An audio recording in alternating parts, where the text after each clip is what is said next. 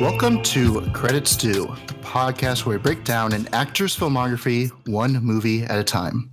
I'm Ben Cron, and joining me today is Tyler Owen. And I've realized too late that I need to pee. and Neil Potter. Who let the dogs out? Harrison Ford. Oh, Great. Great.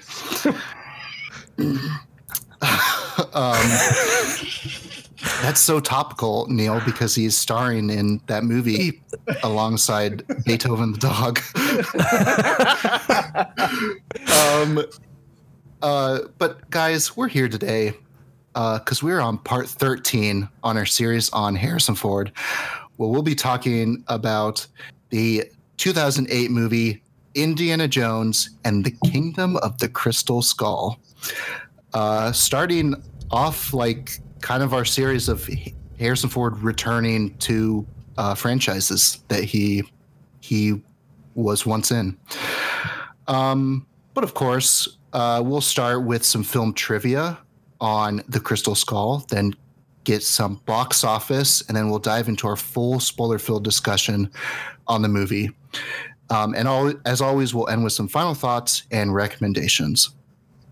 And guys, we have a great guest joining us today from not from space, but the space in between space. Cameron Rabb is joining us today. Hey, Cameron, how you doing? I'm, I'm doing great. I'm very excited. Thank you for having me. This means so much. You're all. Thank you. Thank you so much. Oh my God. Um, Cameron, what's uh, what's your thoughts on Harrison Ford?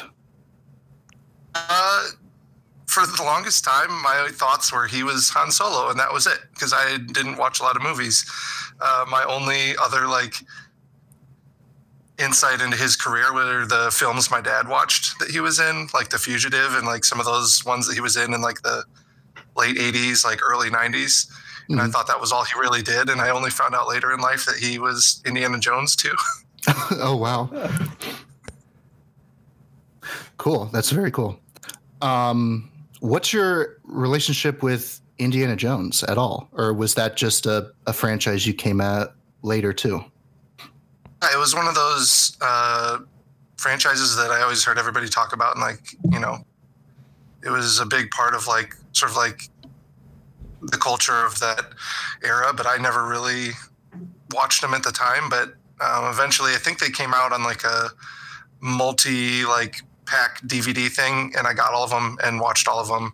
Uh, I think I was kind of like fresh out of college when I finally watched all of them. But awesome! Oh wow, that late? I never like when I, I told my dad, I called him after I watched them, like, man, these movies are great. And he's like, You never watched these? Like, I swear we too busy watching The Fugitive. I, I saw The Fugitive probably five times growing up and I never find it. All right. Uh, well, let's get started. Uh, um, Tyler, you want to start us off with some film trivia? Yeah, sure. So uh, every episode, I put together four pieces of trivia about our main film, and one of them I've made up completely, and you guys have to figure out which one it is. So let's get started. Number one. Several weeks into production, Harrison Ford saw a blonde woman on the set and asked someone on the crew who she was. He was told it was Cate Blanchett, whom he had never seen out of costume and did not recognize without her black wig. Number two, Indiana Jones' fam- infamous whip was rendered with CGI in scenes where Harrison Ford was required to wield it due to new stunt acting rules since the original films. Number three, Harrison Ford has kept him- himself in such good shape over the years that his costume measurements for the movie had not changed from those in Indiana Jones and the Last Crusade. And number four, the Kung Fu Aztecs, who attacked Indiana and Mutt in the graveyard, are not as historically inaccurate as one may think. Pre Spanish Peru Incas did, in fact, practice a martial art known as rumi maki, which literally translates as hard hands. All right. Cameron, as our guest today, you get the privilege of going first and guessing which one I have made up. Boy. Um the the kung fu one was so elaborate it almost feels like you went to such an extreme because it was fake. And I feel I feel like the costume measurement ones that's probably true because he wasn't like shredded in the original ones. And he kind of had a dad bod then and he's got a dad bod now. Oh. so I think that's probably true. So i'm going to say the the kung fu one All right. Mm. Neil, what do you think? Um, let's see. I think, you know, I could totally see him like totally not recognizing Cate Blanchett on set. But I'm gonna, t- I'm gonna go with that one just because maybe it could have some, you know, nuggets of truth or something in there, but probably false. All right, Ben. Um, uh, man, the Cate Blanchett one has to be true. That's such a that's such a Harrison Ford move and a Cate Blanchett move. um, I I I see your point about the dad bod, Cameron, but that has to be fake. It just has to be, right? I'm gonna go with that one. All right. Well, we will. We really got a good spread here, uh, and somehow I've still swept you off. so number two, Indiana Jones' infamous whip was rendered with CGI in scenes where Harrison Ford was required to wield it due to new stunt acting rules since the original films. I made it up. But I can see how all of you would just totally buy it since this movie is full of CGI bullshit. they start the whole thing off with like cgi prairie dogs right like yeah, yeah, yeah. So the this was almost true. Uh, they were going to have him use a CGI whip because of new stunt acting rules, but basically Harrison Ford pulled a Harrison Ford and said, "That's bullshit. I want to use the whip." And so somehow he, he signed a waiver of some kind and was allowed to actually use a whip in most I mean- scenes where he was seen using it. So. How many times does he actually use it though? I, he, I feel like it's only two or three times. I know there's one specific instance in that very like first sequence at the warehouse, but after that, I'm a little fuzzy on how many other times he uses it. That might have been So, it. it might have. Uh, but yeah, all these other ones are true. Yes. So uh, he did. He did not recognize Cate Blanchett on set when she was not wearing her wig, um, which I guess yes, you're right. That is a very Harrison Ford thing to do. but like you'd think he'd know who Cate Blanchett Yeah, is. yeah. But I guess if he was if they were far away and he'd never seen her because the I guess the the first time they saw each other was their first scene that they did together. And uh, Cate Blanchett did that on purpose because she didn't want to meet uh, Harrison Ford as Harrison Ford until uh, after they'd done some scenes together because she had grown up watching the Indiana Jones movies and was so like enamored with that character. She didn't want to like have the the the veil lifted I guess. She wanted to play against her memory of Indiana Jones which is kind of cool. Um I don't believe Harrison Ford has ever seen a movie. So him not knowing who Cate Blanchett was makes sense. I just imagine him going to like all of his premieres and just been like, "Who are all these people?" uh, but yes, he kept himself in good shape and had the exact same Wow. costume measurements apparently. And man, you know, you say he had a dad bod, but like, I don't know, it, it's kind of that like old school fit, like the the cover of like a uh, 1950s sportswear magazine cover, right? Like Yeah. they're they're not very fat. They're just they don't have very defined muscles. Yeah, Yeah, he's James That's kind of Bond like his fit. look. James Bond Yeah. fit. Yeah. Yeah. Um, I don't know. and then yeah, Daniel the Craig is pretty fucking beefy in those movies. we all, we all know your obsession with Daniel Craig. that beefcake. Royal Meat Castle. Uh, yeah, and then the the Kung Fu Aztecs apparently is uh, kind of a thing. Yeah, they had a, a martial art known as rumimaki, which translates to hard hands. So, not sure that they actually took that into consideration when uh, filming and writing the script, but it might have been just a convenient uh, coincidence. That's, that sounds coincidental more than intentional. yeah. Well, cool. After that trivia, we're going to get in- into some box office news, and we're talking about Indiana Jones and the Kingdom of the Crystal Skull, which came out May 21st, 2008.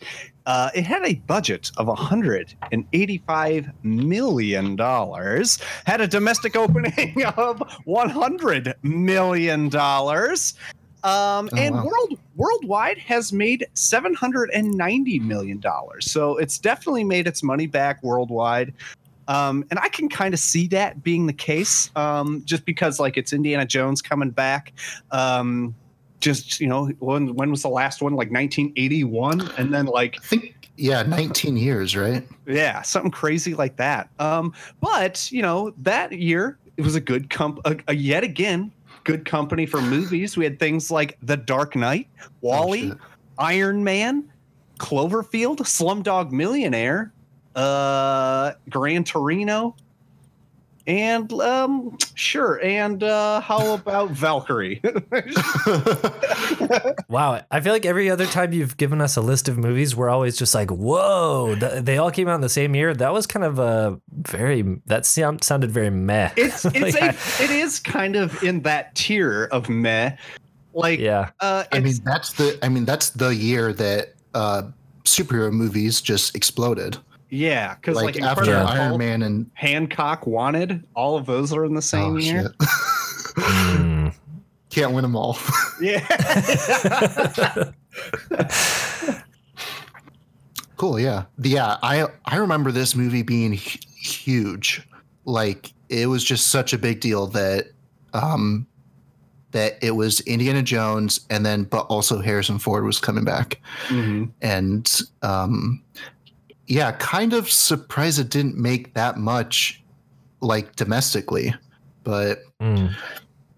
I don't I know. I, the the other thing I remember about this movie release was that it had like fan backlash on the same scale as like Phantom Menace. You know, like Oh, yeah, this yeah. this movie got ravaged immediately. yeah Very yeah. Unfortunately though the difference is people saw phantom menace like a hundred times and still like hated it. Yeah. um all right let's get into let's get into this movie. Um uh so yeah cameron why don't you just start us off and just give us some initial thoughts of uh of the crystal skull? Well, it's terrible. Um, oh wow! Right out of the gate. no, I I saw it in the theater when it came out, and I had it left zero impression on me whatsoever. Um, so when I went back to rewatch it for this, I like and finally took like a critical eye to it. It really is just it starts off terribly with the like the little prairie dogs at first in the car, like like, driving across the middle of like nowhere in this like rickety ass like you know 1950s car that I'm sure was not built for that. Um, and uh, the whole like drag race in the middle, and I don't know, it just it started off so bad that I wasn't really surprised by how much worse it got as it went on. I have the same thoughts of the opening of this movie. Like, I was like, after that drag race scene got done, I was like, there is no point to this other than to scream at the movie viewer that this is in the 50s. Like, that is all this is Yep. for. oh yeah yeah But it was rubbish. um, The intro. Uh, so and then it was just all downhill from there. Um, I mean, well, or when- I guess maybe let's let's just kind of. Sorry, go ahead. I was gonna say definitely picked up when Shia LaBeouf entered the entered the film. Uh, for me personally, that was the highlight that saved this ultimately. Wait, are you joking or I can't tell? Are we are we going to get into Shia LaBeouf Honestly, right now? Ugh. Can we switch? I was actually, I know I'm a guest, but I would like to suggest that we switch this over from a focus on Harrison Ford's. oh shit! All right. Let's, Okay, so the movie Holes, I think, was one of his first ones. um, let's save uh, Shia uh, for a little later, and let's let's just break down this opening. Um, and okay, uh, guys, I enjoyed this movie. Um, I really enjoyed the, this opening. Uh, Benjamin. Benjamin. Yep. Yep. ben, what what are you doing right now? Yeah. What, what's happening? is Is not a everyone doing a bit? This is not a Everyone's joke. doing a This bit. is not I a bit. All right. The the like groundhogs or whatever they are. Uh, um, those maybe should have been left out. That was some like George Lucas CGI bullshit. But that whole like chase like or the drag race and the those like college kids like um like uh, driving alongside this like military um like caravan um i just love just the energy of it it has this incredible just kinetic flow and i thought it was a great opening uh to a movie. Like this is directed by um uh oh steven spielberg. And like bad bad spielberg is still a good movie in my opinion. And i think i was just like i was like i'm in the hands of a master and i just enjoyed taking this ride yeah, i thought it was a fun movie Ugh. um obviously i mean uh the ending is pretty just bullshit bonkers but we'll get to that um but this whole wow, intro we are going to have exact opposite opinions of this movie. go ahead go ahead tyler uh, what are your thoughts all right, all right. So the the start of this movie is like completely indicative of what we're going to get for the rest of the film. It's it com- first of all it completely breaks the format of what every other Indiana Jones movie has done where it they typically start with a completely unrelated to the larger plot like little mini adventure of Indiana Jones. Like you if you look at the introduction of every other movie, it's basically a cold open to Indiana Jones on, in the middle of other some other adventure where he's like just narrowly escaping and it's like it sets the scene uh, the tone for the whole movie this like adventure story with this daring hero and like it just perfectly communicates in almost zero words like who this character is what he does and what we're in for and for the rest of the movie. And this movie starts off with cgi gophers and other and then characters doing a race that none of the characters are then related to the rest of the plot in the movie. Like it's just completely it's just completely in there just as you said to basically tell us we're in the 50s hmm. like that's all it was and I, it was really boring to me. Like i did not get the same level of like uh, investment in the the way that it's shot or directed or anything like that. I just found myself like waiting for like, okay, what does this have to do with anything, and why is this in an Indiana Jones movie? Mm. Um. Okay. Okay. Interesting. Uh, so, um. Then they get to this uh this big warehouse, and then it's revealed that this this caravan is like Ru- the Russian military, but I don't think they ever explain if they're just like rogue Russians or they're actually working for the military. And also, I don't even think it matters. They're just bad guys. Yeah. and they reveal themselves to be bad guys in the shittiest way possible, like the most like confusing way possible. Like the one guy gets out of the car and walks directly at you know the Americase, and then he like ducks down, and they're surprised to see an entire line Yeah. standing behind them. like, Mhm. like, They had a choreographed like a like weird dance choreographed routine to shoot people. like, Yeah. the actors there were bound to the same sort of like forced perspective of the camera. And they They did their All their Dragon. Ball Z Ginyu Force poses. Uh, then then it's revealed that they they have uh, Indiana Jones and his like buddy Mac and like captive, uh, which was in kind of a like really like BS way because they they said that they just came across them. Uh, did you guys catch that?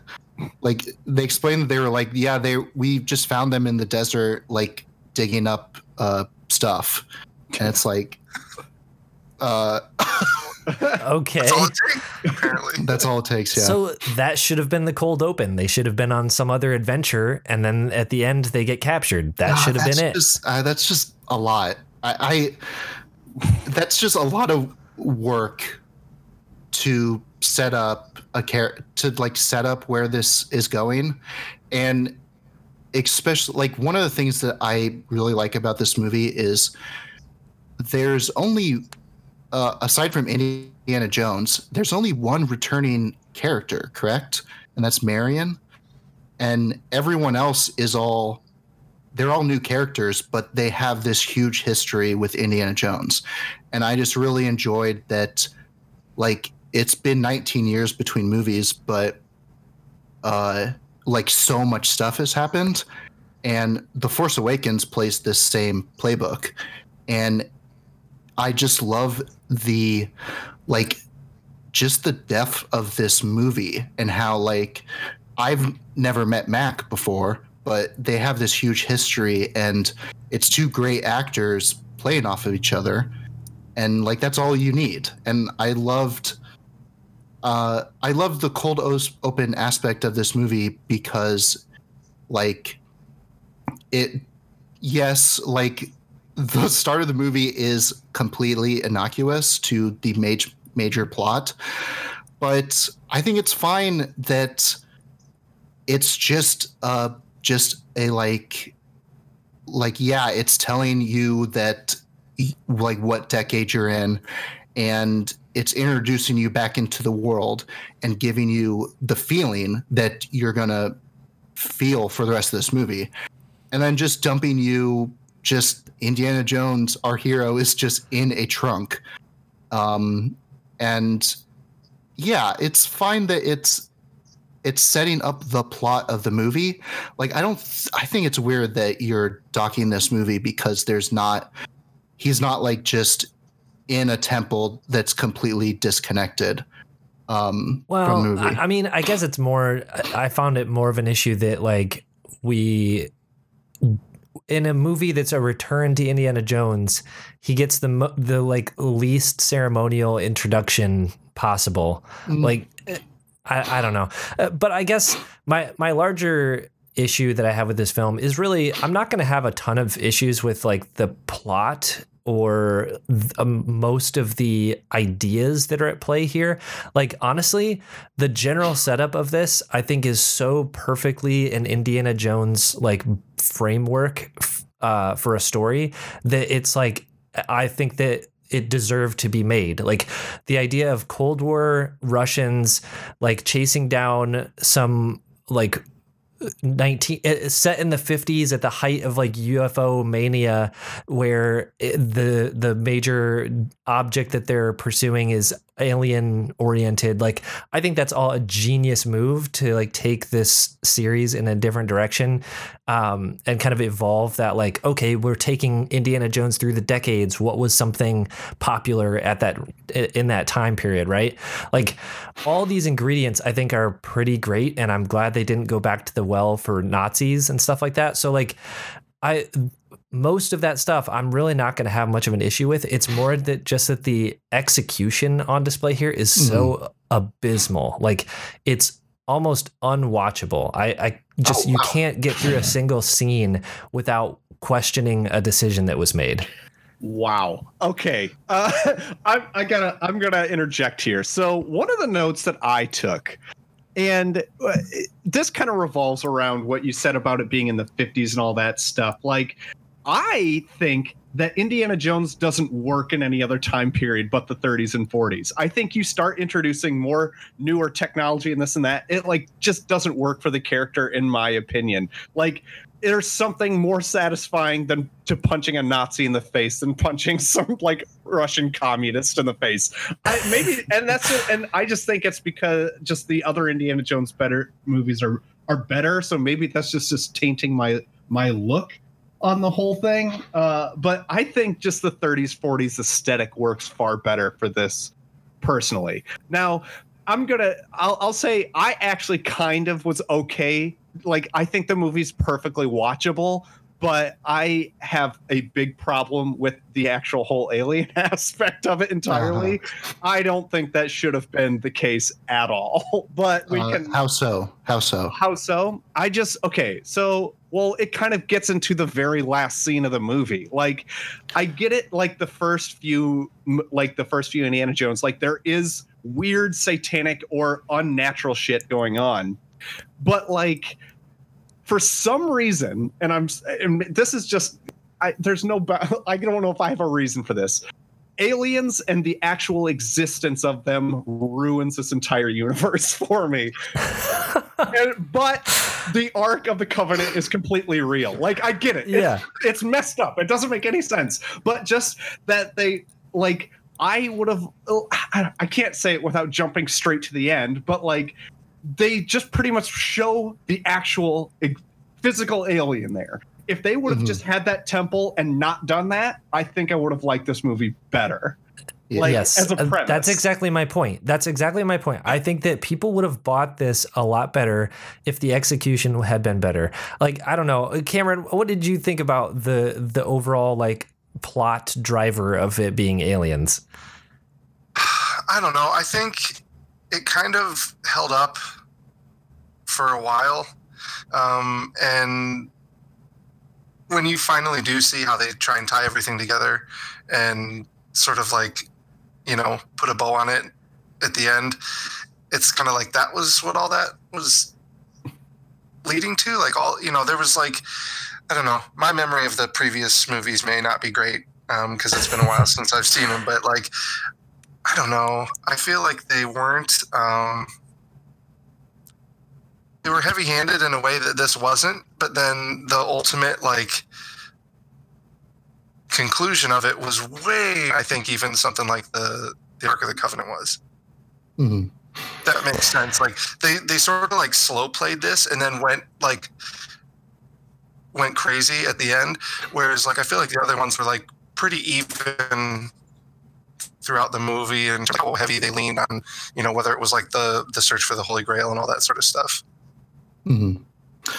Um, it just felt the other ones are just more subdued in it. Like I, Yes. I- the, the other ones seem like it, it, like the ending to this one. You're just like that seems way more grand, and the scope seems way more grand than the other singular incidents that happened yes, in the other Sure, ones. for sure. Yeah, that that's my issue entirely. I feel like if they if they scaled back the the the scope of this, like the uh, I, I just don't know who decided that like I mean obviously we're kind of skipping all over the place here, but like the I don't know who decided that having the ending alien spaceship be literally the size of an entire like basin that's like underneath the pyra- pyramids like that is absurd because it takes it it takes the scale so far removed from tiny little Indiana Jones like jumping around in tombs and and pyramids and stuff. Like he is inconsequential to that moment right? Whereas in all these other moments it's such a like yes it's fantastical things happening but he's right there at the same scale as those events mhm. and I think that's what just blows this one too far out of proportion and makes it just the audience just completely lose it. If it had just been like, oh, the very top of the pyramid is a hidden little spaceship that disappears at the end. And like, and if we didn't have all this bullshit exposition where we literally have a character like standing there saying things like, actually, they're interdimensional beings and they belong in the space between spaces. Like, just get rid of all that bullshit. You didn't have anyone in like the, the, um, the last crusade like talking about how like oh th- this is uh this is how god and the devil are related and this is the entire mythology of the christianity that explains this device like it just there's mystery there that's what we want from it right Mhm. Yeah. So, um, since we're talking about the aliens, uh, I'm going to put my liberal hat on and uh, say my biggest problem of this movie. Um, I- think that Indiana Jones as a franchise works better when it's about religion.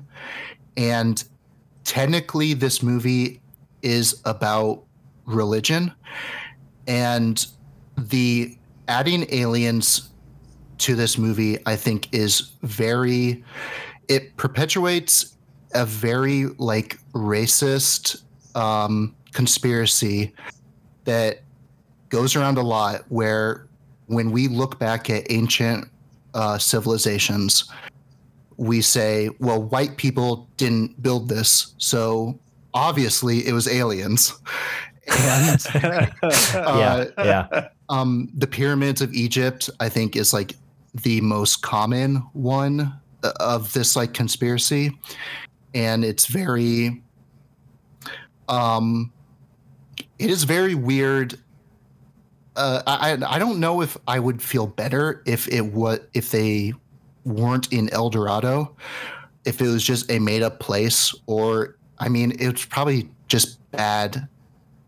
Um, it's probably just bad anyways. Just aliens um just being the cause of this like incredible city. And it really for like I thought the Crystal Skull is a pretty like cool like goober for our like heroes to be chasing and Yeah. that like prop is really cool Mhm. um but yeah it's just the i mean the ending ruins this movie um yeah, and I would in- agree with you. Uh, The the with that reasoning, I think there there there's a very um, uh, valid complaint about how that was executed. I would have much rather they leaned into the the aliens being collectors more because that Mhm. was like a kind of footnote part of this whole thing where like they I- I liked the idea of them being like tourists almost to Earth where they were collecting all this archaeological stuff. He even says they were archaeologists, right? oh yeah But then they then they try to double dip on explaining who these aliens are and say, "Oh, they taught humans all these things and they you know, they were the reason for the advancements in these civilizations."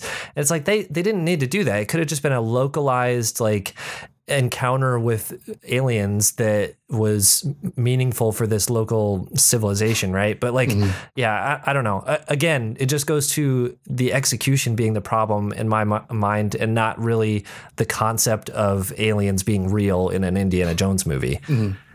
and i think you're right about um like the ufo appearing and it's like 100 miles long. Like Yeah. i mean i think that's one i think that's mainly a problem of just special effects have just gotten so much better in the past like two decades like before this movie. Yeah, it is very much a Star Wars prequels problem where like I think that what this movie's ending is go- going for is w- exactly what Raiders of the Lost Ark is going for. It's just that they couldn't like they could only like animate like two people's heads melting off, right? yeah, exactly. Yeah, And then like that's what I thought too. you know i mean I was if like, that man. movie was made today it would just be it would be terrible um Right. because they could they could show every single nazi getting just erupted into flames. Yeah it, this movie feels like a perfect example of how like how many classic movies would have been ruined if the original like creative minds behind them had the tools available to them that we have today. Exactly. like, just at the time they were limited only by the technologies they had available to them. And that just so happened to like put enough of a creative like clamp on them that it ended up working in their best interests. Like Mhm. it, it just seems so obvious because this is literally the same filmmaker returning to the same characters and concepts that he had used you know decades previously and just taking the training wheels off right? Like it's so egregious in so many scenes that it's just s- distracting beyond belief. And Yeah. that those movies have aged pretty well like oh they've aged I mean, great yeah they do not look real, but I think that um, a lot of there's a lot of iconic moments in all three of those old movies, and it is not because of their like last lack of special effects. You know, Right. and yeah, I know I said the movie was terrible, but like when it's not doing some of those like crazy over the top, we're doing it because we can do it sort of things. Like it's not a bad movie. Like there's the, I'm thinking back on like sort of that scene where um, Mutt and Indiana Jones are sort of like in the diner, and they sort of like they sort of like team up and like you know outsmart or whatever the the KGB guys like it's kind of a dumb scene but it's sort of what I remember the earlier ones those sort of like funny sort of like Mhm. uh I don't know what you'd call it sort of the the improvisation improvisation of sort of Indiana Jones Mhm. um in like a situation like that I thought that was good yeah, there's a lot think of practical effects in that, like, or, or the CG is very well hidden. Like, it seems very. A lot of this movie seems very real Hmm. uh, to me. Mhm. I would have to say that, like, kind of on Cameron's point, like the characterization, I think Harrison Ford still has it. Like, he is still Indiana Jones in this, I Oh, think, yeah. entirely. So, like, that, those scenes where they're more like intimate scenes that are not so out of control, like, I think he's still got it. Like, the scene where they're just driving that, uh, granted, this big trucks chase scene through the forest gets a little ridiculous, but the scene where he just pops through the back with like a bazooka, like I love Yes. that Yes. Like Yeah. the little It's- character moments are is still incredible in this. And it's funny that you it's funny that you were able to like literally pick out the exact same two scenes that I thought were like the most prototypically Indiana Jones in this whole movie. And they're like understated character moments. They had nothing to do with like the crazy set piece stuff, right? because like you said they get lost in the scale of you know the craziness that's going on Yeah. Uh, all right, let's talk about some other uh, questionable decisions of this movie. Cameron, you brought him up earlier, but let's talk about Shia LaBeouf, who plays a shining star if ever there was one Mutt Williams. you want me to Uh, say i mean i'm gonna you guys go first and then i will counter every point you make Oh wow. Okay. I'm okay. I'm gonna start. Um, I actually so the movie came out in 2008, and it I just remember people being vehemently against Shia LaBeouf and hated and all of that stuff. Um, and at the end, when they tease the whole hat thing, like, oh, you're next in line, buddy, kind of a thing. Like, I heard a lot of uproar, and even when I watched it, I was like, no, this fucker ain't getting that. Like, no way. But I have to Oh, wait, say, I have a quick question about that. And Yeah. maybe you guys remember this, but I remember there was a narrative before this movie came out that this was a passing of the torch movie, that Shia LaBeouf was going to go on to make like his own franchise of Indiana Jones movies.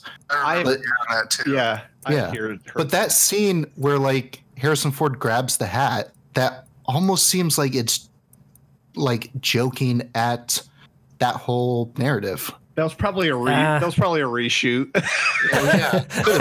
I- When I watched it after like knowing how poorly it was sort of received, I wondered if they had him put the hat on, and then when like maybe some advanced press came out or whatever, they're like, "Uh, we're gonna." See, I I saw it more of like a ah, not yet, kid. Like maybe in the next one it'll be you, but not today. Maybe. like I, that's what I saw it as more. Of. It wasn't. It, it didn't feel like they were at all referencing the expectation that he would become Indiana Jones. It felt more just like a, a tease that he he will, but just not yet. Mhm. Mhm. um, See how these Transformer movies uh, out. yeah, yeah. Um, but kind of uh, so continuing my thought process there. So they had all that lined up back in the day. I wasn't for it, but I actually didn't hate him this time around. I thought he was perfectly fine. Like I. Uh, but I've also come to like Shia LaBeouf quite a bit more than I used to like him. Uh, uh, but I think he, I think he was perfectly fine. I didn't quite like that he was his son, but the jokes that started to p- crop up after they were announced that like oh Shia LaBeouf is his actual son now with Marion or whatever, it was funny because at first he was like. Oh, you didn't go to school? Well, you're doing what you like. That's great. But the Mhm. second he finds out, he's like, "Why didn't you finish school, you idiot?" Like, I, you know, I kind of, I felt there was some fun stuff they could have did, they did with that. So Mhm. overall, I think Shia LaBeouf was perfectly serviceable in this in this movie.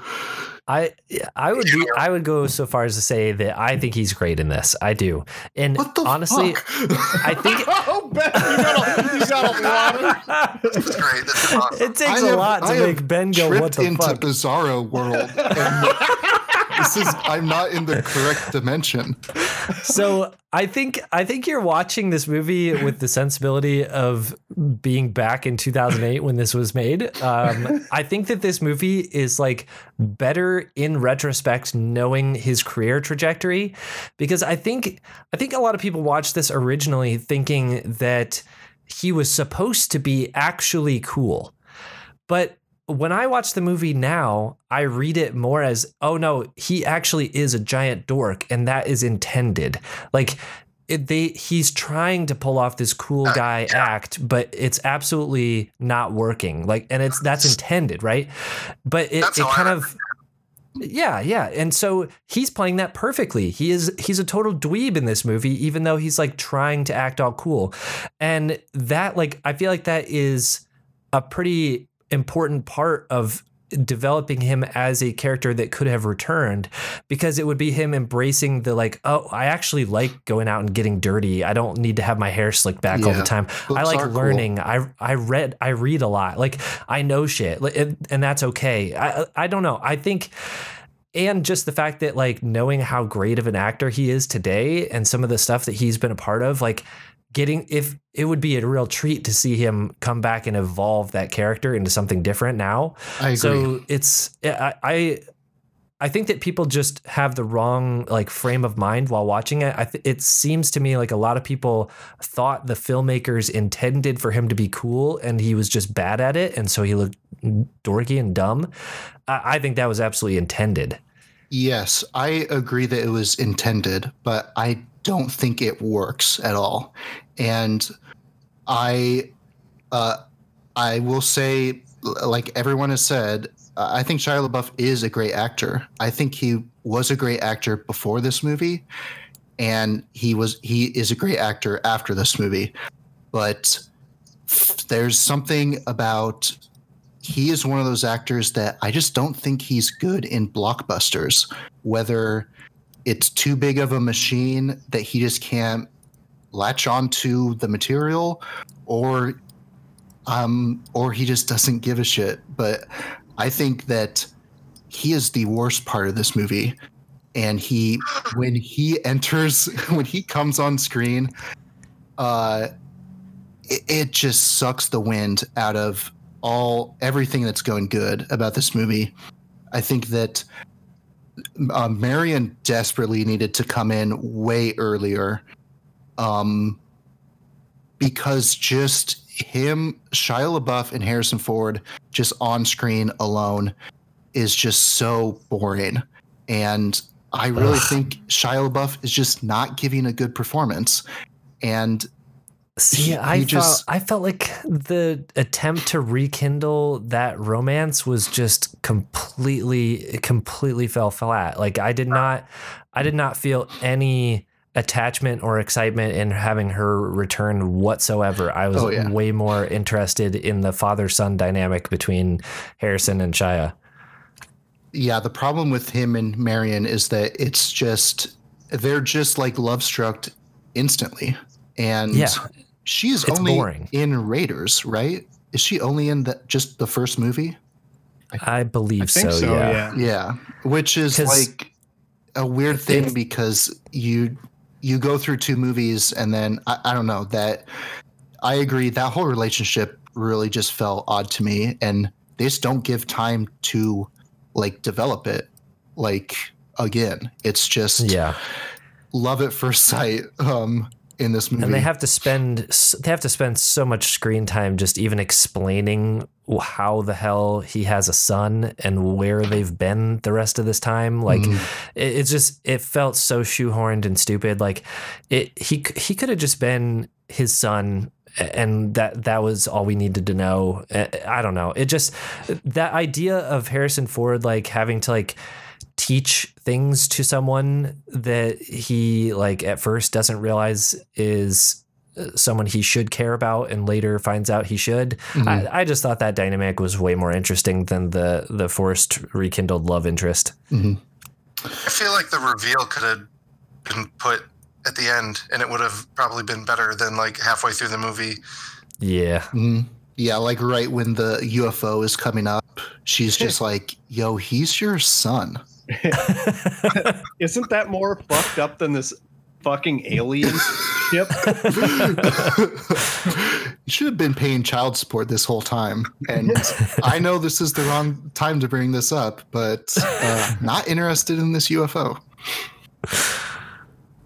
Um, another problem that I had with this movie is I, I think when we talked about Raiders, we kind of mentioned this just the um, how the villain just gets completely like murdered in the most gruesome way.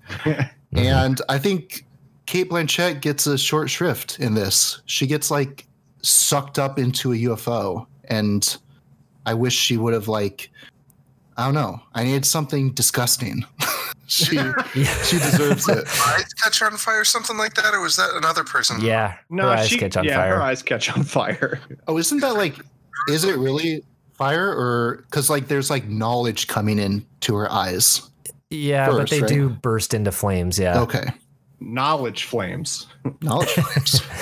that man that whole sequence was just the again uh, execution having the actual like interdimensional being reform and glare into the camera as it's like Oh, yeah. forcing this knowledge into her brain was so dumb just so dumb The alien Like- also looks like Mewtwo as well. yeah it, it would be like it'd be like at the end of the the third indiana jones movie if like literal jesus appears and makes them like you know what i mean it'd just be so Yeah. fucking stupid He's like, pick this cup. Uh, also what was the what was the motivation of that alien like it, all of the all of these movies are like a moral tale right? It's like this uh the the villain is searching for something like uh in the first movie they're searching for like unlimited power or strength you know and they get they get what they uh, right immortality trying to live forever. And this one it's the idea of like using knowledge as a weapon right? Mhm. but uh, how I, it's just not demonstrated why the alien would kill her i guess when like ostensibly That's she why- did I mean- exactly what they were supposed to do. Like Yeah. the whole thing was that the skull was telling them to return it. And so what's her reward for doing exactly what they want? It's she gets killed. They just didn't go they didn't go far enough to explain like why what she did was worthy of being killed Yeah. I mean, she needed to be punished. Like, in the same way, like, uh, in t- The Last Crusade, it's like the guy picks the wrong cup because he doesn't, he doesn't understand what he's Yes. asking for. He's But- just, he, he doesn't, he just wants immortality. He, but he doesn't care. He doesn't care to understand it. And, uh, yeah, in this one, she wants knowledge, and I think she gets it right. yeah But she, does. then is immediately just evaporated into the UFO. Yeah, I guess it just in the other movies there's more of a like they are going against the warning, right? Like they're they're being told not to do this thing and they want to do it anyways because they're greedy or whatever. In this the the whole thing is like they're they the aliens want them to return this thing to them and I, so it just does. It seems odd that Mhm. like she did exactly what they wanted, and but and somehow they just knew she was bad and that she should be punished. Which, granted, she should. That's the that's the point of the moralistic tale here. But it, Mhm. it just it felt weird because they had to. They took a weird like circuit, circuitous route to get there. I guess. And then the same thing with Mac dying too. He Yeah. he uh he dies because he's too busy collecting all the treasure and he doesn't get out on time but he gets this like he gets this like final moment that i feel like like he is not punished either like he is too busy his greed kills him but like indiana like tries to save him and he Right. gets this like wink right before he gets sucked into the ufo too Right. it's very odd also that whole that whole moral lesson there is completely ignores the fact that those aliens stole all those artifacts from other civilizations right like they're gonna Yes. punish the dude who steals from them like what the fuck yeah These aliens kind of seem like dicks, if I'm honest. Yeah. Mhm. I'm guessing that they killed um, Cate Blanchett's character because in transmitting knowledge, they were like, "Oh, she's also a communist." Dead. yep the mummies are, or the, the Martians are space capitalists. oh yeah after her eyes burst into flames the alien just goes i like ike what a dumb joke that was too um uh also uh, just to kind of touch on some more of this cast uh i think john hurt is just giving it his all in this movie. Um and i love how he's like uh, when they first meet him he's like lost his mind. And so he's only talking in like fortune cookies. And then when uh, whatever the point is where he like reclaims his consciousness he then continues to still talk in riddles. And i thought that was just hilarious. Like it was so stupid but um just i loved i love that line the oh they're not from space. They're from or they're not going into space. They're going to space between space. It's like all right dude chill the fuck out. Um, I just need to touch on a couple of just terribly egregious things that happened in this movie. Um, yes please just totally unrelated to plot and stuff. So that lead line fridge is pretty great, huh? oh god i thought we were gonna skip this no, I'm, no I, nope I gotta come back. american made yeah. yeah. So uh, yeah, American made lead line fridge can survive a nuclear blast. Okay, I'll I give think him that's that. true, right? Yeah, okay. I mean, I'll- the getting launched into the air like a hundred miles. yeah. So That's that's questionable. if you want me to believe that it makes you survive the heat and radiation from a nuclear blast, fine, whatever. But that thing tumbling through the ground and on the earth would have pulverized him into salsa, and guts would have spilled out of that thing. yeah no that it's Yes. again it goes back to my point on execution like no one in the creation of this film exercised any level of restraint like they that could have been a cool moment. Like i actually love the setup for that moment where he comes across the vill- Yeah. the town and then he's like what the fuck? There's mannequins here? What the fuck is going on? Like the audience is really confused for a moment and then you're just like oh shit. Yeah. and it, like that's a cool Indiana Jones moment, and then it just gets fucking ruined by the like bizarre, like I don't know. I guess the punchline of the sequence is just so absurd that you just lose all interest that they had, like all goodwill that they had uh, engendered from the previous sequence is Mhm. just thrown out the window. So I don't. Uh, I'm not well read on uh, bomb testing back in the 50s, but I found it very odd that. Uh, so I know that they, I do know they built like cities and then they filled it with mannequins, but also they also provide electricity because there's a television that's on, That- and then Yeah. there's a Oh dude. There's a dude washing his car with actual water, and it's like, all right, that is a step too far. Oh, my Why do you need favorite- electricity and water? Yeah, so my favorite thing on that specifically about the water is that he tries to turn on a sink in the house and can't. Yet they have like sprinklers and a guy with a hose outside. I'm like, Well, Oh yeah, okay. there's kids playing in sprink- the sprinkler. I'm, I'm going to defend this a little bit because if I were designing a test like that, I this is I would absolutely do it that way because I would be there would probably be there's probably a home or several mm-hmm. in that test area that does have the sink running, but they're not going to run water to all the sinks just for for the ones that aren't being used to test that scenario, right? Like True. they they're they're just trying to see a snapshot in time of what would have happened when that bomb dropped and there would have been somebody out you know washing their car when it happened there would have been kids playing in sprinklers so like it's they really wanted to know what effects this would have on literally literally every little aspect of everyday life. Would that That's fair. sprinkler become like a, a you know a radiation spewing thing? Like who knows? We don't know until we test it. Mm-hmm, so I, I i loved that whole setup but it just i don't know. They In just totally defense- lost it. In defense of the bomb, I thought the effects of the bomb going off was actually really cool. And I think no, you can I even agree. tell that they built like a model city and actually blew it up. Like it wasn't all Yeah. CG. And yeah, watching that dog, that little mannequin dog just get eviscerated was really cool. yeah it was I'm- really and then cool. oh my god and then the, he, I am pro rolls- mannequins getting melted. It was quite cool.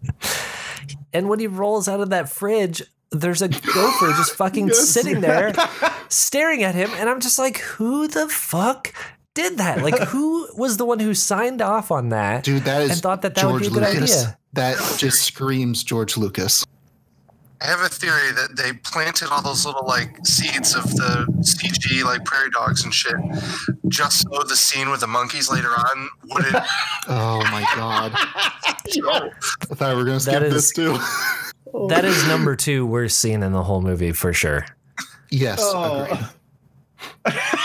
and yeah, so like the the problem with the problem with the bomb scene is that it it is pointless. There is really no need for it, and it is definitely like it's to set up this world. It's to remind people that it's the 50s and we're in the Cold War.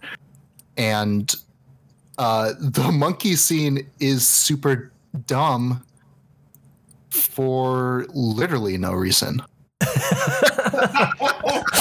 yeah because he it doesn't even take him out of the picture he he gets back and rejoins the same exact chase scene that he was just in He can Like- swing as fast as a car, which is ridiculous. The like- uh, the sword fight between uh, him and Cate Blanchett, I thought was pretty cool too. oh see i was gonna say that was my third least favorite scene in the whole movie oh my god! because it went on for like five goddamn minutes. That's and true. At no point did the driver of the Russian car just like swerve a little bit to the left. You know, like Oh, he's doing the he's- fucking splits. Yeah, but he And gets hit in the nuts like three times. That's Oh comedy my gold. god, it's so dumb. Roll of so dumb. roll of three nut shots. So funny. Zero restraint. Zero restraint in this Yeah. movie. Yep. Um, well, I I also want to touch on the one of the first scenes of the movie too, real quick. In that, um, you know, I'm not a scientist, but I don't think this movie knows how magnets work very well. Oh my either. Well, god. they're aliens, dude. Sure, They're just mag- magnetized to everything. it's plot magnets, is what it is. yeah. there, I just wish that because he was asking, he was like, "Does anyone have like a, a compass or anything?" And nobody has a compass in there. I just wish they would have had a compass so they could just found it right away instead of Yeah. having to go through this long, drawn out thing where he throws gunpowder in the air and then it just floats mystically to wherever the box is.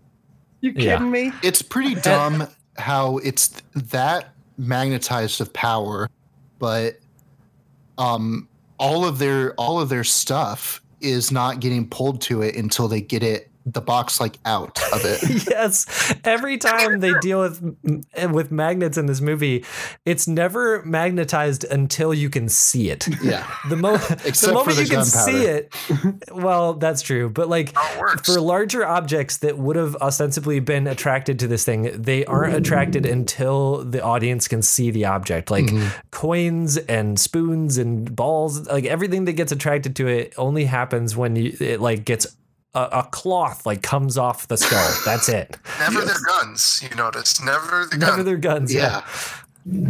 Um, God, it would have been so funny if they opened the the doors to that hangar and they all just like start tumbling in towards the box. like their cars start flipping over. like whoa, whoa, whoa. Here's uh, you know, and I just this just kind of dawned on me. Like, is that scene just a bit too much fan service anyway? Like, yes that Yes. scene is like uh, the it, one of the one of the coolest Indiana Jones scenes ever. Is the end of the Lost Ark when they put that thing in this giant warehouse, and then the 1st Mm-hmm. scene is like, "Remember that sweet warehouse? We're going back to the well." Well, and Indiana remember that Jones- arc Indiana Jones even says he's like, I've never been here. And it's like, yeah, no shit. Yeah, it is. At least they didn't like like open like five crates and like they show like a bunch it's just a bunch of shit from the old movies. Yeah, oh, I mean, one of them did. Like you guys saw the long pause on the busted open box of the ark, right? Oh really? No. Yeah, yeah. well, I take that back then. They did basically Yeah. do it. God. Um, anything else? Anything else on this movie? Um, we didn't talk about Cate Blanchett enough.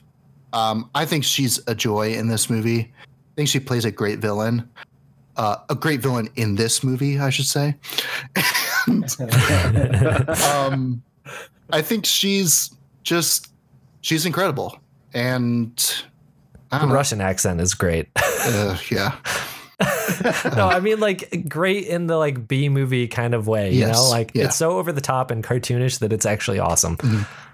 I didn't have Uh, any complaints about it. It totally fit in the you know sort of the world and the history Yeah. of sort of you know over the top uh, Indiana Jones Mhm. villains. yeah, yeah. I agree. I agree. Um, I think she looks better with black hair in Thor Ragnarok, though. I'm just gonna say that real quick. she is she is sexier in Thor Ragnarok. She has this like dominatrix feel in actually in both these movies. I'm I was gonna a say fan of that rapier.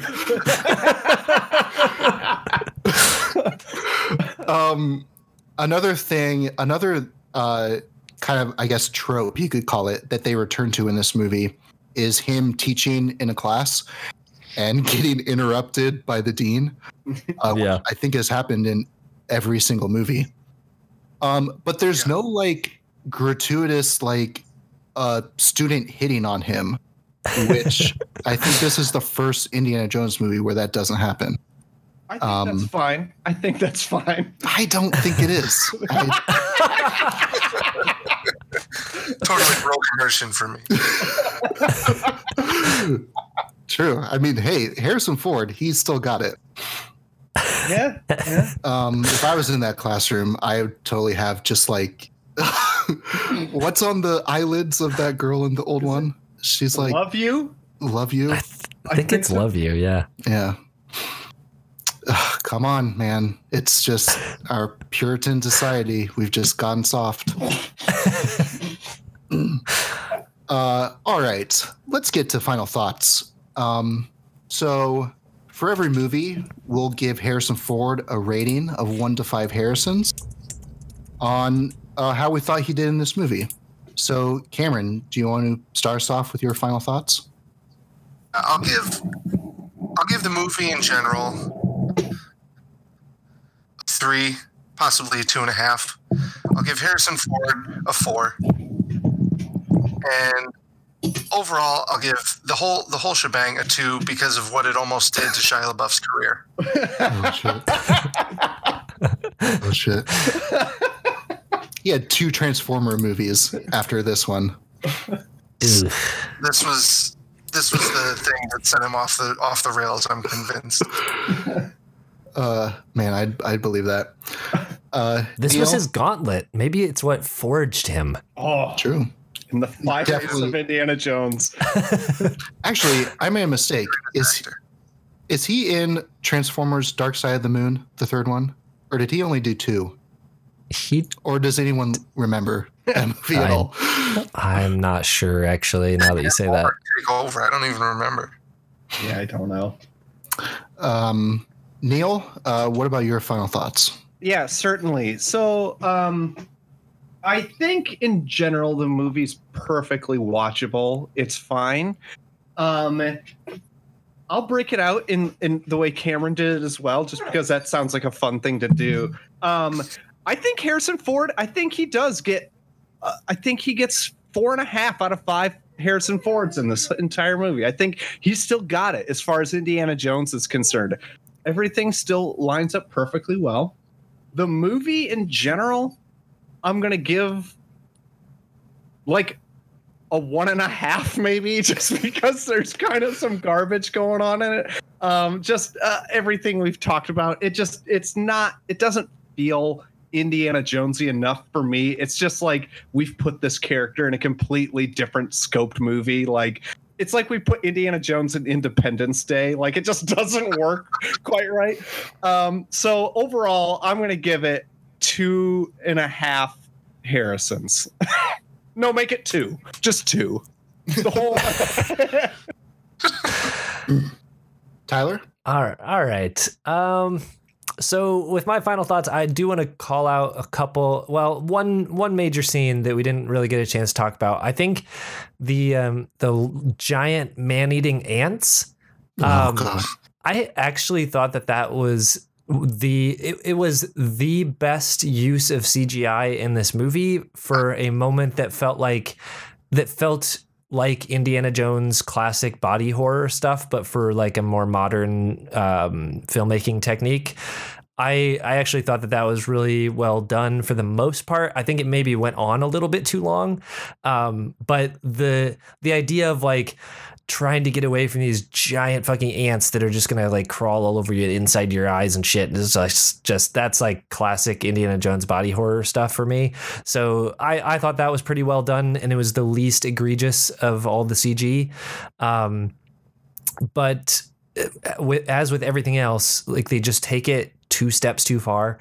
Um, yeah, the the blatant use of CGI in this movie, the just like that entire sequence where they're driving through the jungle, they're following behind a vehicle that supposedly can build like make a drivable road by sawing down all these trees and grinding away the stumps somehow. Like that is the most ridiculous thing. It's like out of a video game and everything everything from when that scene starts to when it ends is so painfully green screened that it just looks so bad. And so like yeah every every major sequence every major like action sequence in this movie is just like undercut completely by the use of cgi and just like taking things a little bit too far past the point of believable. Um so yeah i'm gonna I'm gonna give the movie. I'm gonna give it a pity two Harrisons, just out of like, um, out of like a acknowledgement that this was a great idea that could have been really cool, but that was just like ruined by execution. Um, but Harrison Ford, surprisingly, I think can still pull off this Indiana Jones character in his old age. I, yeah, I, I'm right up there with you. He that's four Harrisons for sure, at least. Uh, so yeah, he altogether, uh, I think it's. I don't think it's nearly as bad as most people remember it to be. I found a lot to like here, but God, was it hard to get past the bad parts, right? Just to like find anything worth salvaging. So, yeah, it's uh, it's like a two ish overall. I don't know. Uh, I'm going to give this three Harrisons. Um, I thought it's a fun movie.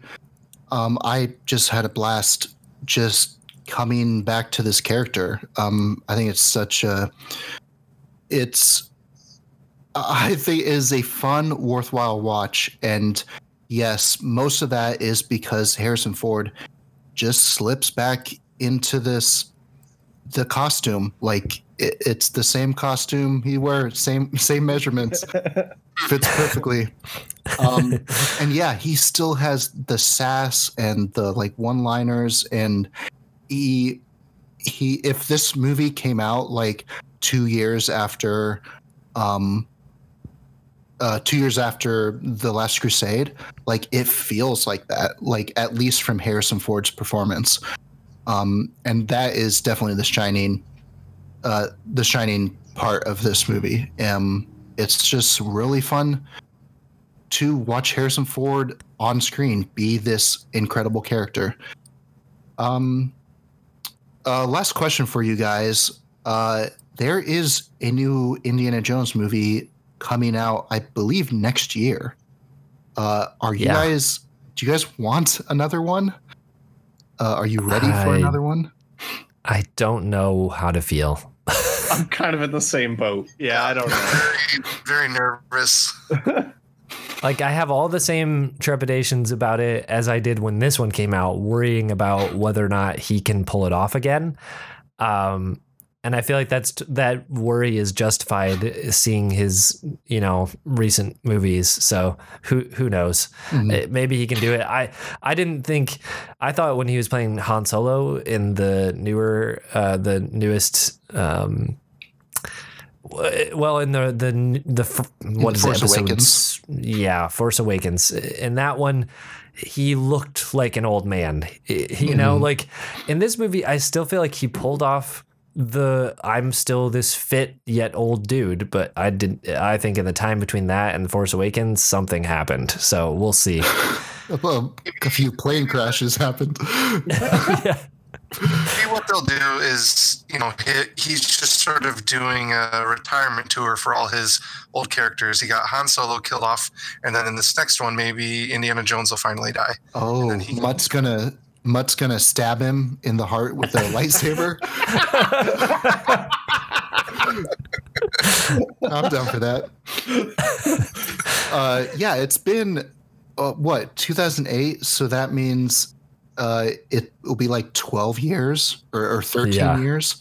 Yeah, I yeah, it's gonna be. Yeah, I don't think they There's can a- do. I don't think they can do even what they did in this movie, like for again. But It, it reminds me of uh, the, a lot of the conversation around the movie The Irishman and how like they de-aged people, yeah, but everyone still said they still moved like old men. and it's like, I was re- just mention that. yeah.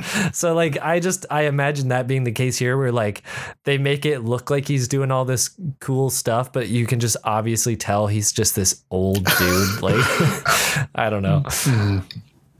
Uh, cool. Well, um, let's get into recommendations. So for on every episode, we'll leave you guys off with some recommendations on what uh, we think you should check out. So, Cameron, do you have a recommendation for us? Uh, yeah, I have two. I've been my goal for this year was to read a lot more than I have been recently, um, and so I've been getting back into some sci-fi, fantasy type stuff. And two of the books I've read recently that I've really liked have been uh, Gideon the Ninth. I don't know if any of you have read it or heard of it. No. No. Uh, it's by a New Zealand author, Tamsyn Muir. I'm probably butchering her last name, but um, the, the the little blurb on the front of it says it's you know lesbian necromancers in space, and uh, it's it's like really cool. It's set in this sort of like universe where there are nine different houses, and it's all um, necromancy. Each house has a different like necromantic specialty, but they're also like spacefaring, and they're awaiting the return of the Necrolord Prime. And each house has their own responsibilities and specialties, and uh, they get called to sort of this like contest in the the abandoned sort of cathedral of the Necrolord Prime, and they're trying to find clues that will resurrect him and restore sort of their like crumbling civilization. It's just super cool and really neat setting and all sorts of stuff. Um, and That's then awesome. Children of Time, yeah, Children of Time is uh, another sci-fi book a guy I work with recommended to me. It's by Adrian Tchaikovsky. Um, it's about uh, when humanity is sort of like at its apex. They are trying to they've they've mastered terraforming, so they're now trying to seed planets with life. Uh, and one, the first planet they sort of it on, um, as at the moment they're sort of doing it. Uh, there's a name for them in the book, but they're sort of like a, a naturalist, like anarchist group. They have been sort of pl- they they're not happy with humans trying to like play God, and so they basically um, they sabotaged this project, or so they think. And then the rest of the book is what happens, you know, hundreds of years into the future, thousands of years into the future, after um, what they thought was a failed uh, sort of like life seeding experiment on this one planet, and sort of the outcomes of that with a species that they they weren't intending to sort of promote to higher higher being. I have heard of that one, and it's like very high on my list to read next. So that's cool. I blew through it. It's like I haven't read a book that fast in a long time. It's so good. Nice. Very cool. Awesome. Neil, what's your recommendation? Yeah, my recommendation is kind of a little throwback movie from 2011, uh, and that is uh, I just watched it on a whim the other day. Uh, it was on Netflix. I'm like, I haven't seen this since it came out. The movie is Drive uh, with Ryan Gosling, and this movie is incredible. If you haven't seen it, please go back and watch it again. Uh, I don't know if there's a ton I can even say about it right now. Like, it's just, it's like I've seen other uh, Nicolas Winding um, Refn movies, and they're they're all kind of they all have a similar feel to it, but they're not quite on this caliber. I don't think. Um, I just think there's something about this movie that draws me in like so intensely that like I don't I don't know what it is. It's probably just like the stone cold silence of like the lead role mixed in with like everyone else acting around him and like surprise Oscar Isaacs is in it. Like I totally Whoa. forgot about that, and like he's uh, he's really good in it. Bryan Cranston's good.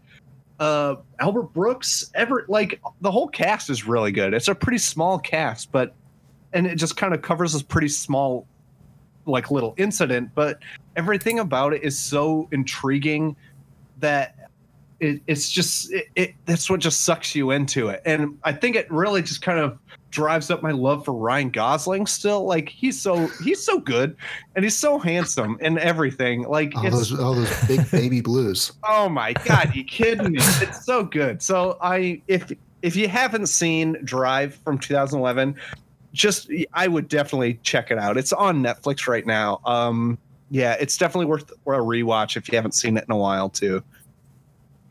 Yeah, I I think uh, I think I'll go give it a rewatch because I I've only seen it once and I did not enjoy it when I saw it.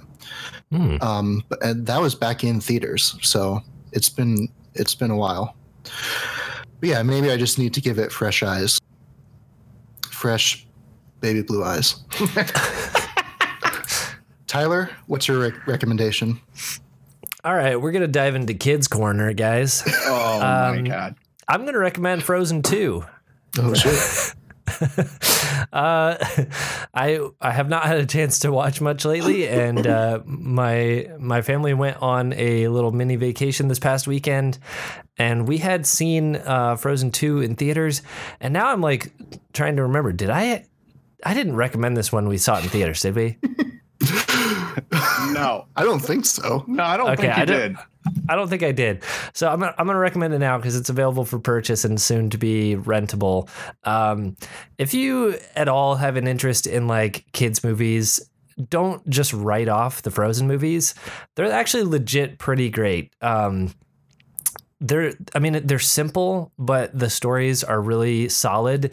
And even more so the music is actually really great if you've managed to avoid having it like drilled into your skull a thousand times a day by a child. Um, i mean i'm i'm not as high on the music from the first movie, mostly just because it's been overplayed in our house. Um, but I still really like that movie. But Frozen 2, we've been listening to that soundtrack in between having seen it in theaters and now being able to watch it on home video like constantly and it's not getting old. I really like the songs in that movie. I really like the direction they took the story.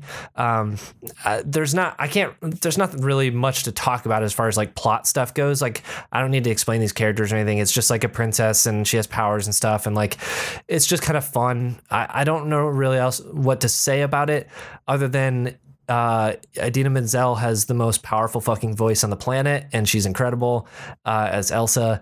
And uh, Kristen Bell is pretty great as Anna. And so yeah, it, it's they're just fun, dumb kids movies. If you have cousin, little cousins or nephews or nieces or whatever, like just go check it out with them and kind of see it through their eyes. It, it's a lot of fun. My daughter absolutely adores it, and so yeah, we we just bought it and she watched it on this road trip this last weekend in the car, and I was reminded how good it is. So yeah, if, if you haven't seen Frozen 2, go check it out. Cool. That's awesome. Nice. Uh, I would like to recommend a brand new show that I think just aired just this weekend. It's called High Fidelity. It's on Hulu. It is an adaptation of the Nick Hornsby book uh, of the same name. And it also, I think, is also an adaptation of the of the movie High Fidelity, um, which stars John Cusack. Um, this was a show. Uh, oh, also, the show stars um, Zoe Kravitz. So, a lot of characters are like gender flipped um, in this show. Uh, this is a show that I've actually kind of been dreading because I am a huge Nick Hornby fan. I love the High Fidelity book. I love the High Fidelity movie. And just the thought of just returning to this material again just really just rubbed me the wrong way. Um, but um, the other night, I just kind of put on the first episode, just kind of just int- I was just interested about it, and ended up watching like half the season in just that one night. Uh, this just from the start, this is such an incredible show. I think Zoe Kravitz is incredible in this role. Um, she plays this amazing, just kind of down on her luck um, record store owner. Uh, who, if you're unfamiliar with the story, it starts off with her breaking up with her boyfriend. And then it is kind of her going back through her, um, all of her previous relationships and kind of like reevaluating herself um, through those relationships. Uh, this mo- this show is just incredible. It's so fun. Um, it's it's really funny and hilarious and but it's also like it really brings the drama um and uh, I'm just uh, just completely floored by this show. It was a complete surprise to me. Um, one thing I'll say is that like make sure that like you have Shazam ready while watching this uh, or whatever like you know music identifying service because the the soundtrack of the show never stops. There is always a pop song being played and they're all just incredible. Like every like every episode there's probably like four or five times where i'm like jesus christ what is this song? And like i pulled my phone out and identified it and i was like i was just like uh, blown away. The music budget in this show is quite impressive. Um, so yeah, that's high fidelity. Uh, like, definitely, um, definitely give that check. Uh, check that out, especially if you have Hulu. Um, the one thing I will say is that, I mean, it is a very close uh, adaptation. It's very faithful, and so there are a lot of moments that are just completely identical to both the book and the movie. And that is probably um I don't know if that's a a pro or a negative.